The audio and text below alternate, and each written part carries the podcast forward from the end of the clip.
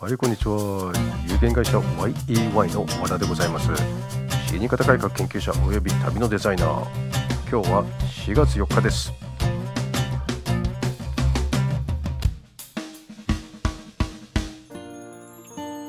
はい、今日のお話は死が身近になってきたというお話でございます。まあね、この度やはり、えー今日の、ね、3時半ぐらいの NHK のニュースですと、コロナウイルスの感染者が3151人、まあ、クルーズ船を除くという形で話が出てます。でその中で何人亡くなったかって言ったらもう70名以上亡くなってるわけですよ日本で。でやはりねこれ悲しいことなんですけれどあの葬儀ができないという形でちょっと嘆いている方々いらっしゃいますけどあの骨葬という手がありますのであのそこをちょっとあの安心してくださいというあの落ち着いた時にご葬儀ができるという形を持ってください。で次にですね、まあ、最初の課題ですけれど死に直面しない時代ということでございます。その中で我々まあね、戦後、まあ、私の父と母の時代なんていうのは昭和の、まあ、10年代生まれてるわけですよ。あのまあ、父と母は昭和15年なんですけれど1940年で、まあ、その戦後昭和の20年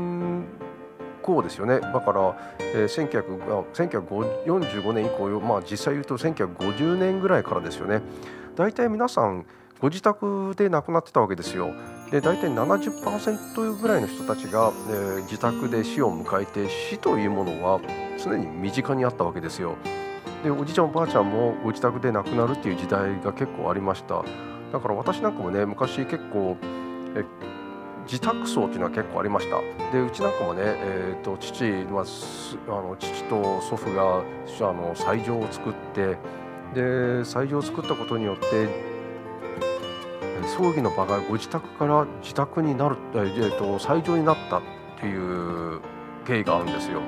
まあ、そんななぜ斎場になったかというとやはりえご自宅に人があず上がって上がられるのが大変だっていうのはねあの葬儀のために、え自宅を開放しなきゃいけないとかねで町内とかにいろんな迷惑をかけるという形で葬儀場、まあ、葬儀式場斎場というのが、え普及したっていうのがあります。まあ、そんなのがいろいろとあって今は、えーほとんど90%以上が病院で亡くなる時代でございます。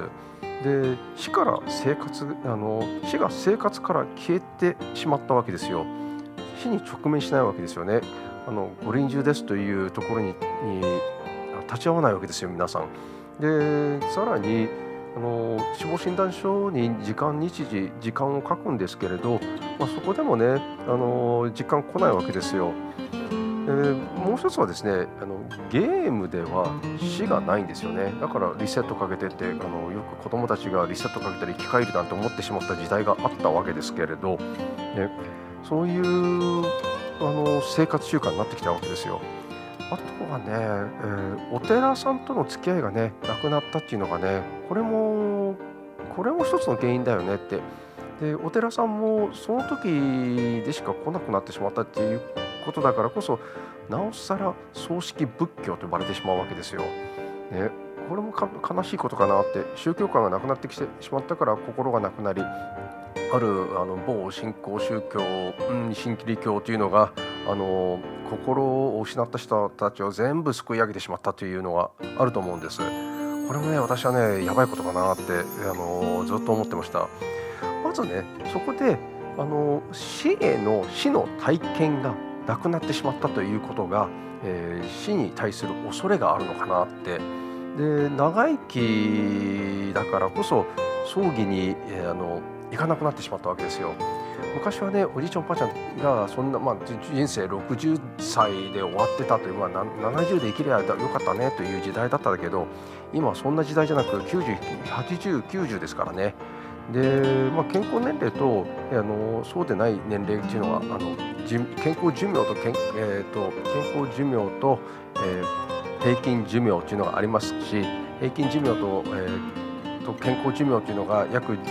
男性で11名11年女性で13年という差があってその間ずっと寝寝たきりなんだよと言ってそれも病院でという話があります。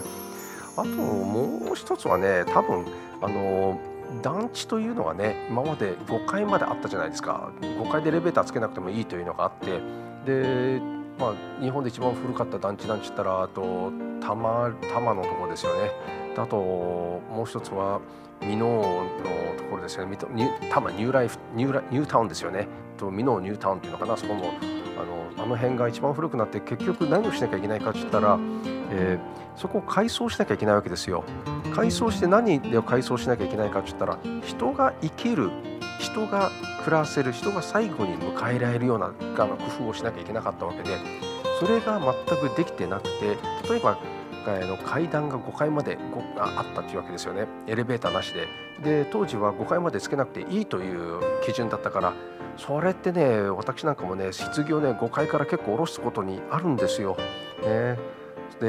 エレベーターもそうなんですけどエレベーターあるところなんていうのは棺が入らないとかね縦にしなきゃ入らなかったとか。で中にはねエレベーターののストレッチャーが入るようにできてるところもあるんですよ。壁がねパーンって開くようなところもできてたり、まあ、そんなところがあるので、えー、団地での死は大変であるっていうのと死が、えー、直面皆さん死を直面しなくなってきた時代になったという時代であるということで、えー、死に対する恐れというのが、えー、いっぱいあるよねと。生活の中に死があるっていうことでなんですよ本来なら。死と生生と死というのは別々ではないということを、えー、申し上げておきたいということです、まあ、今日の話はこんなところで終わりにしたいと思います。ご清聴ありがとうございました。